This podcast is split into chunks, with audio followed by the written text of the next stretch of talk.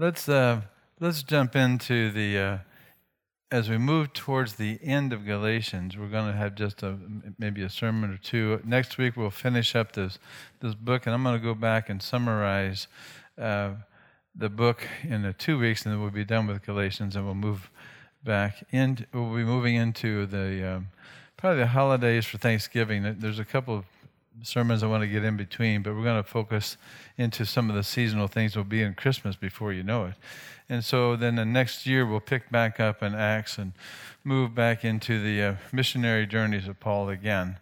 But for today, we're going to focus on uh, picking up on the tail end. Uh, we've been looking at at, at, at, the particular issue of the tension that Paul is having to deal with in the, in the community of Galatia.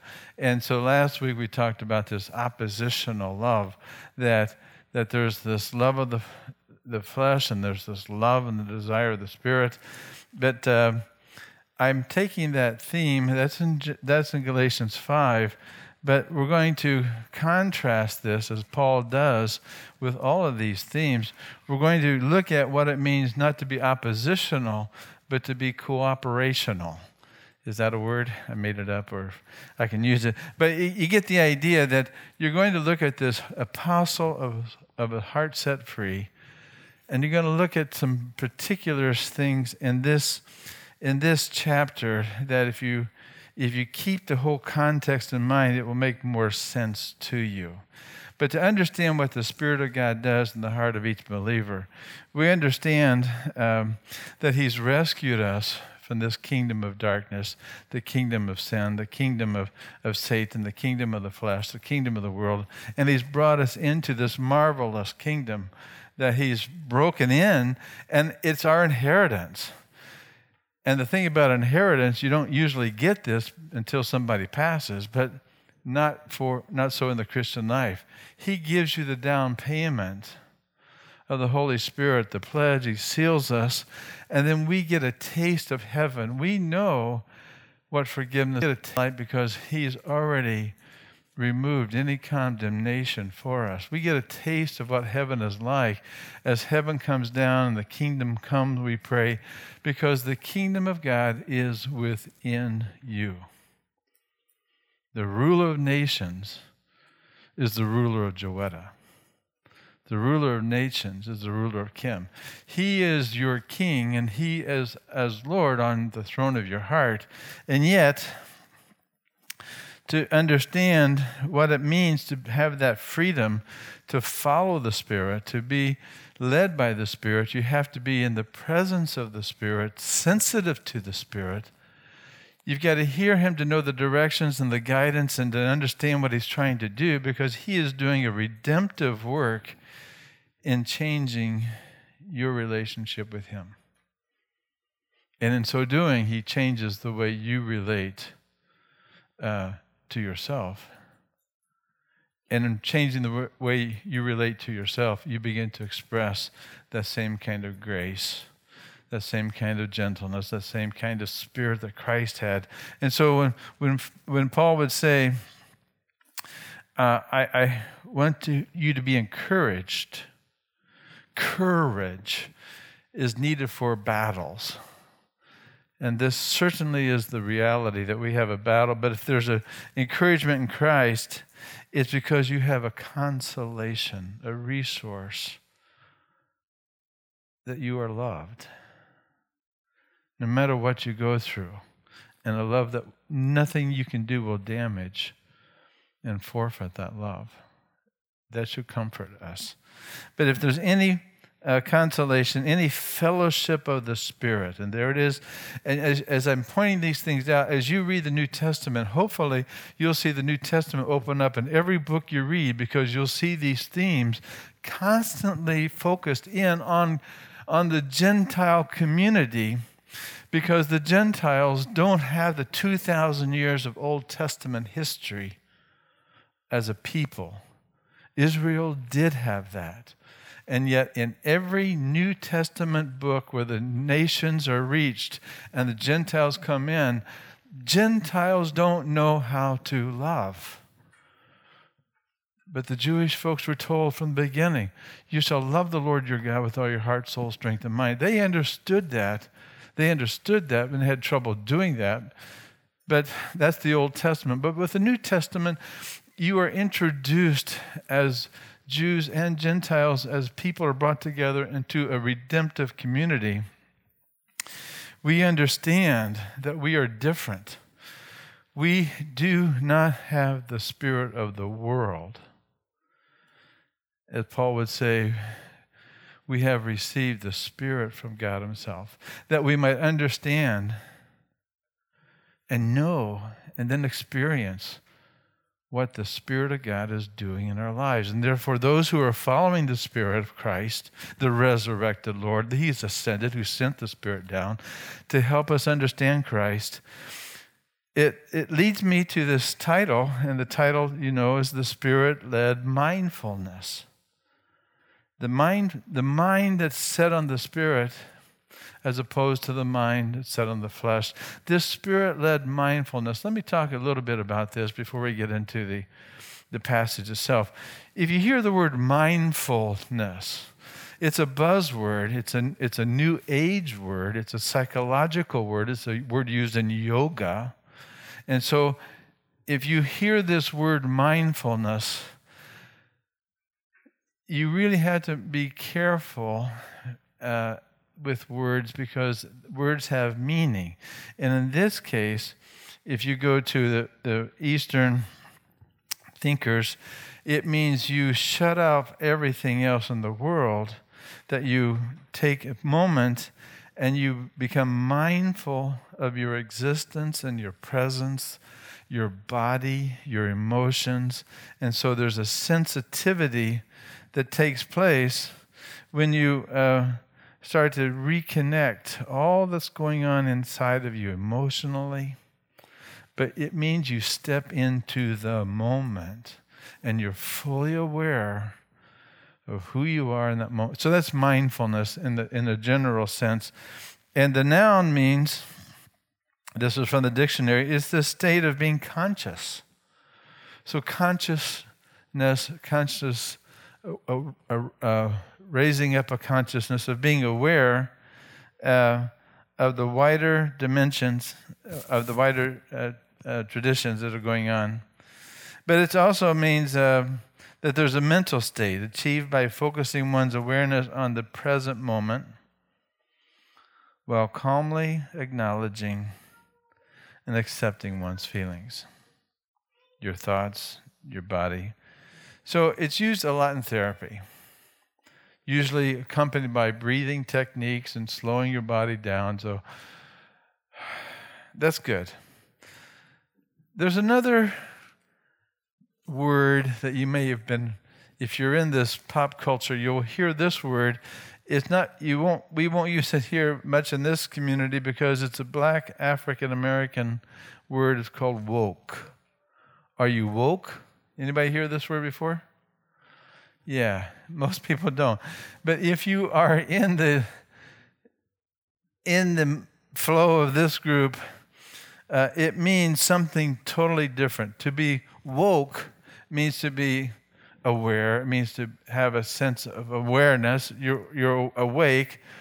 But this word has a special meaning to be aware of the important facts and issues, especially the issues of social and racial justice. And used in the black community, uh, you'll find this word um, really dealing with the injustice and social uh, systems of institutionalized racism. And, and, and, and it really has a significant influence in motivating people and for the church to be woke. Uh, and there is a movement in churches to embrace this movement of being a woke church. It means that you're a church that's given to addressing and joining in the social um, revolution that's taking place. It's not new, it's just it's gone through another generation of cycle that's rooted in this theological, the theology of liberation. And when I was in Mexico, I ran into that, and it's part Marxism, it's part the people first. Liberate the people. And so this is what God is after. Jesus is after the marginalized people, so we're going to liberate those minorities and liberate those people who are uh, not involved in the mainstream of society. And so, but be careful. Be very, very careful with this.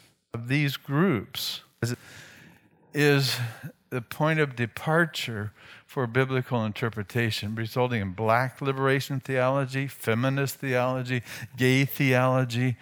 And so, what you're buying into is a worldly philosophy that's underneath this, if you're woke, aware of this, is that the critical component of this thought is to look at these groups. There's an oppressive group and an oppressed group and therefore the people in control have to be addressed. So there's a revolution that's called. And make no mistake, the, uh, it is not liberation that they're after. It's not, it's not biblical liberation they're after. So in this book, it says that those who embrace this critical theory basically puts humanity in the center of everything, and whatever serves to liberate humanity is the focus, and therefore it's not Christian. But it will tie into a lot of the Christian thinking because, because we do want justice. And the Old Testament does talk about justice, but not with this group. They worship freedom, but not Christ. And so there's a lot of things. And I just want to make you aware of the fact that, that this, this world that's influencing us, that influenced the Galatians, that they were being pulled and bewitched by the Judaizers in their culture in that day. Likewise, church, be aware that the world will influence the church. And if the church isn't following the Spirit, the church will follow the world.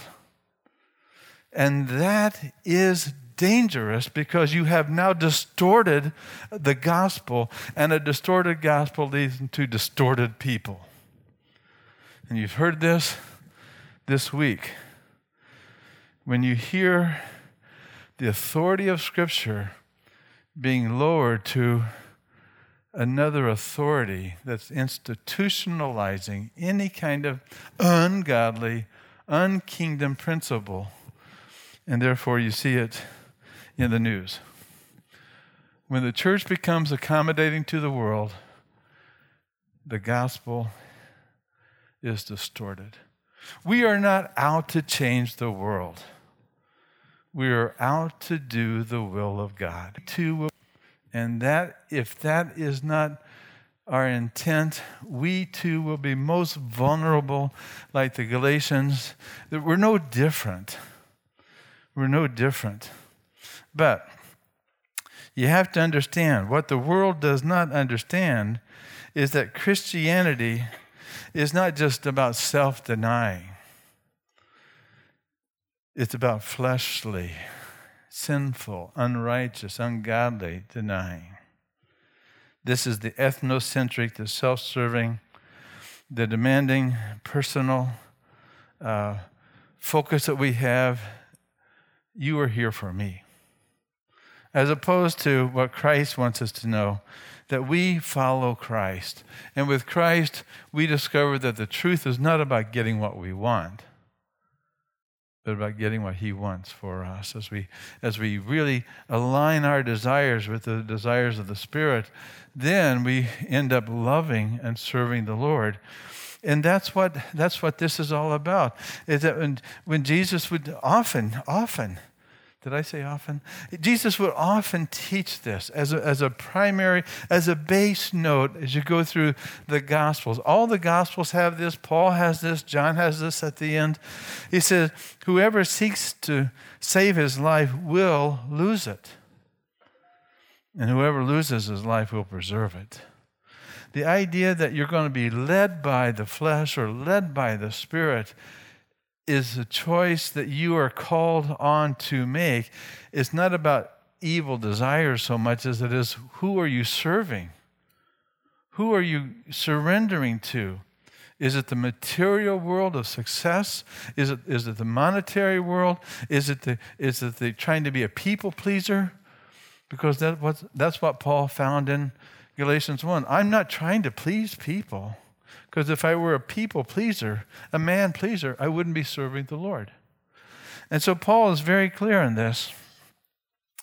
And Jesus said again, What's required of you is to learn that you need to take up a cross. And that fleshly attitude that you see in doing the legalistic thing, to doing the religious thing, to doing the civil action, to do whatever yoga, whatever mindful, it is not a biblical call.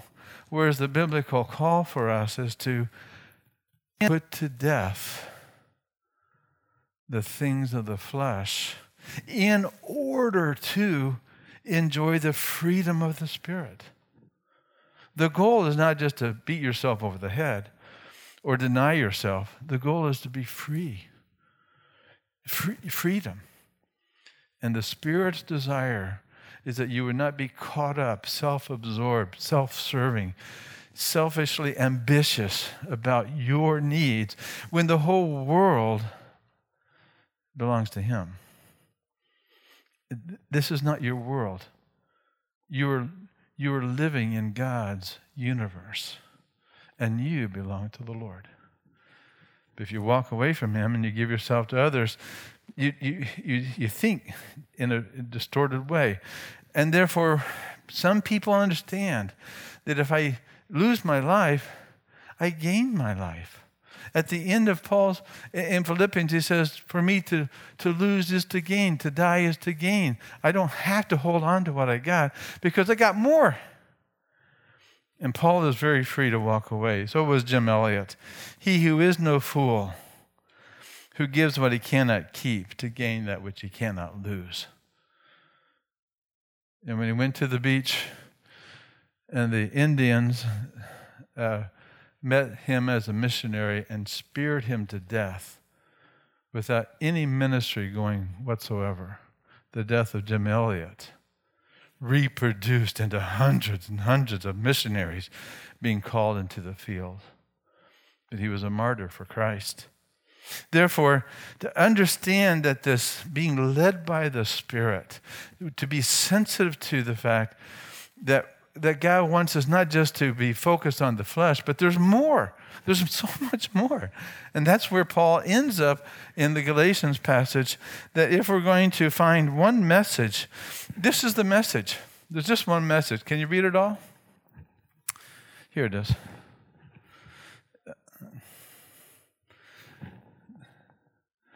The liberty is the work of the Holy Spirit. Can you read that? The liberty is the work of the Holy Spirit. This liberty is the work of the Holy Spirit. This liberty is the work of the Holy Can, can you get the point? God wants you free. And that freedom doesn't come because of what you do, it becomes because of what He does. He sets you free. And to understand that I, I think about this transition, this transformation that takes place. I can change my mind. I can change my politics. I can change my house. I can change lots of things. But I can't change my heart. He can. Praise God, He can.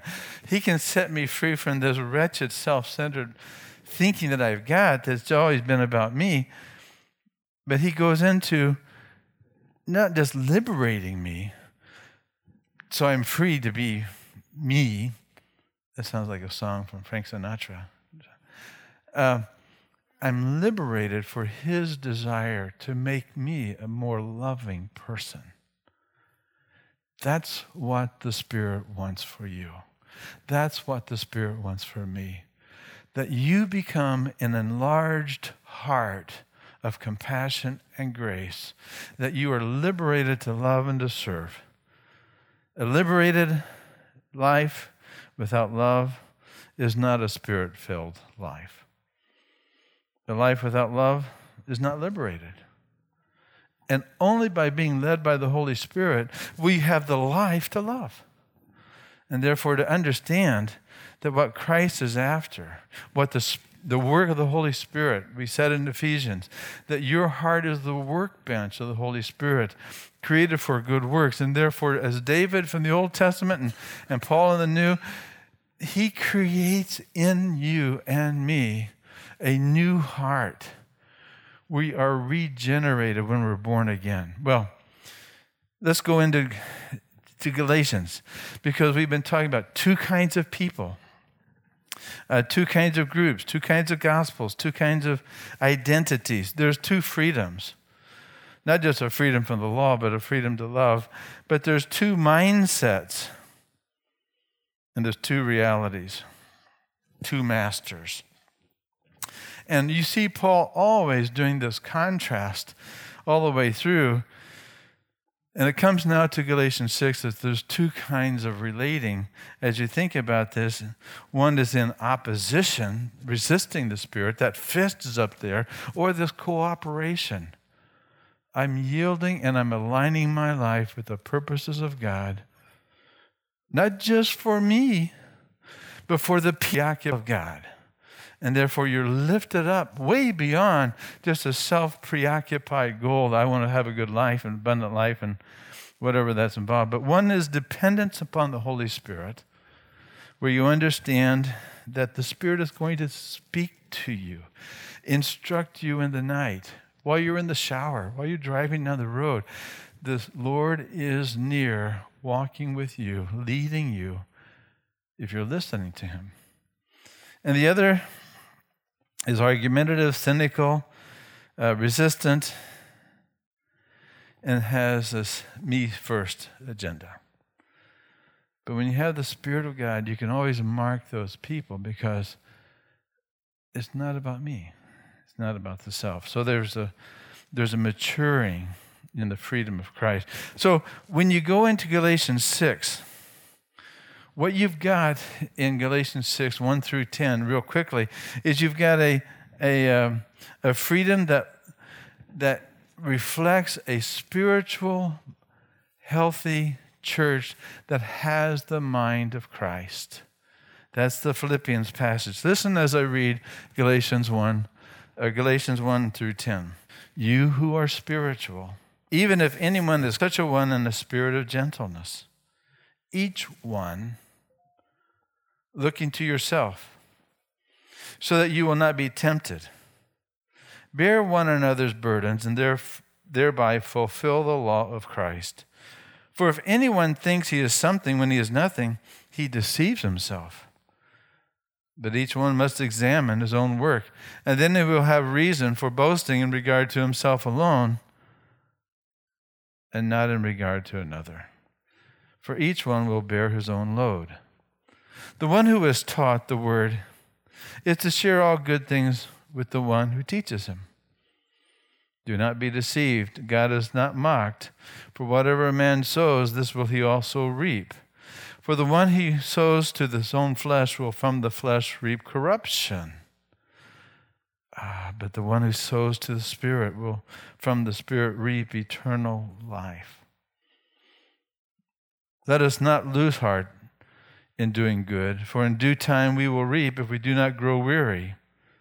And so then, while we have opportunity, let us do good to all people, but especially to those who are of the household of the faith. There are six things in this passage, and I want you to read it in context. Because if you don't, you're going to miss what Paul is doing here in, in the book of Galatians, and you will miss what he's doing here. To cherry pick this out, you are going to add a meaning that's not here. So listen to these six things. The six marks of a liberated community that lives with the spirit led mindfulness. One, there'll be correction. Two, you think there's about the you think about the compassion that comes in. Three, the consideration for the consciousness, the convictions, five, and the community, six. And when you think about these, go into this passage. Let me let me explain this. Remember these people were being bewitched by the Judaizers? and they were foolishly giving in and following people who were fleshly. And Paul says, Well, okay, now if you're going to follow the Spirit because you are in the Spirit, you're going to be led by the Spirit. Imagine that these guys who gave themselves to these guys because they liked these guys and they liked what they said, and they said, Oops, we're wrong. I, I guess Paul was right. We, we don't want to associate with you any longer. We want to come back and follow the Spirit. And these, this Paul is right. Imagine if you were one of those guys who were duped and you were coming back into the mature group. How would you feel? You made a mistake. You bought, you, you bet on the wrong horse. You went down the wrong road. You made a mistake. And you come back. It says, if anyone is caught in any trespass, if you're caught up in sin and, you're, and you realize you've made mistakes and you, and you weren't wise and you, you regret you did what you did, and, but you're caught, you're back in bondage again, to be liberated and restored, you've got to come back into a group where you say, you know, I, I confess, I, I uh, didn't really understand. It means that you have to be teachable, to be corrected, to know what's wrong, and, and move towards what's right takes a, takes a humility. It takes a sense of, of, of, of coming to a, an honest moment where you say, I'm aware that I'm not mature. And when you make mistakes and relationships are blown, the person who fails in relationship comes back into the church. Church, how do you meet people like that?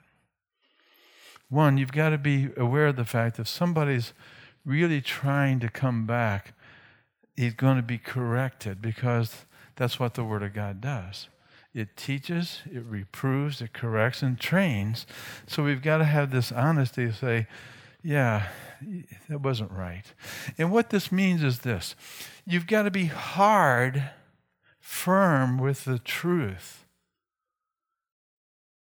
but you got to be soft on people. And that's why, second point is if you're going to be led by the Spirit, you're going to have a compassion. That compassion is, Paul says, with us, those who are spiritual, restore such a one in a spirit of gentleness. If you are not following the Spirit and you're not being led by the Spirit in this relationship, you will have this come up. I told you so. And what on earth do you think you were doing, son? When you have an ungentle spirit, you have a sense of just there's a self righteousness that comes in. Just like the brother of the prodigal son. He says, Man, dad, you always give him the goods, and I've been with you all. And you've got this, I can't enter into the party because I've got this chip on my shoulder. This idea that you are better than this guy because you didn't do those things and Paul says, be aware of the fact that you've got a log in your eye. And you're judging this brother, not with gentleness, but with judgment. That's Galatians 5 in the flesh. But with compassion, you begin to see and think here he is, and he's requiring of me to be gracious if I'm not going to be following the Spirit, I won't be gracious. I'll be argumentative. I'll be, I told you so. I, I, there was one friend of mine, I couldn't believe his, uh, his sister in law committed suicide. And his point was well, she made her bed, she's now lying in it. Just with the coldness of heart, he had no sense of the, the struggles that she was going through. When you have compassion, Jesus looked upon the people as sheep without a shepherd. People make mistakes without a shepherd. That's what the flesh does. But to have the Spirit of God bring a sense of gentleness means that your spirit has to be humbled. Which leads us to the third point. There's a uh, there's a consideration. Uh, let me jump to four. There's a consciousness about spiritual pride that he says in verse uh, verse three. If anyone thinks he is something, if anyone thinks he is something when he is nothing, he deceives himself. You can be deceived and not be mindful, not be aware of how you come across and think that you're right, but you're really wrong because you're not loving. You're not free to love because you think you're spiritual. And this idea, I can look down my nose, I can judge other people, I can categorize and think I'm doing okay. Paul says, be careful, be aware. Uh, because you are in deception. Each one must examine his own work, and then he will have some reason for boasting. You may be right, but your rightness doesn't justify your unlovingness. And so he says, boasting in regard to himself alone, not in regard to one another. And this is what he ends chapter 5 with, by the way, verse 29. If we live by the Spirit, let's walk by the Spirit. Let us not become boastful, challenging one another, envying one another. In other words, there's a freedom from the Spirit to be leaving your own position and entering into what's going on into somebody else's world. Third, he says, he says, if you're being led by the Spirit, you are called to carry a burden. And if you're going to be a companion that comes alongside, you don't need somebody putting more pressure on you. You need somebody to get underneath and lift your burdens. Now, what's a burden? A burden is stress. It's too much. There's something, there's just too much weight. There's too much, it's too much. And so a friend that's led by the Spirit will come to serve and lift the burden. And that's the difference between someone who's demanding you you do what you need to do because he says, Paul goes on to say, he says, I'm not just going to take all this off your shoulders. You have some work to do. Notice the words here are different. There's a burden and then there's a load. And the correction is to say, you have responsibility to do what you are responsible for. I'm not going to lift your responsibility and take it off of you, but you have work to do. I will help you. I won't do your work. The guy got out of prison, is now mooching off his mom. His brothers and sisters are all over him because this guy isn't being responsible. Paul says you have to carry your load. The one, um, he says, uh, each one will bear his own load. And therefore, for someone to be following the Spirit, you have to give people responsibility for what they are responsible for and let them grow up in maturity. But you don't rescue people from irresponsibility, you rescue them from ignorance, from uh, resistance and, and foolishness. But you give people the freedom to say, The Spirit of God will help you carry your load. I will too, but you've got to do your part. And therefore, what that meant is for the Gentiles who are coming into the Jewish and the Jewish people going into the Gentiles, they were now wanting to help each other carry their loads.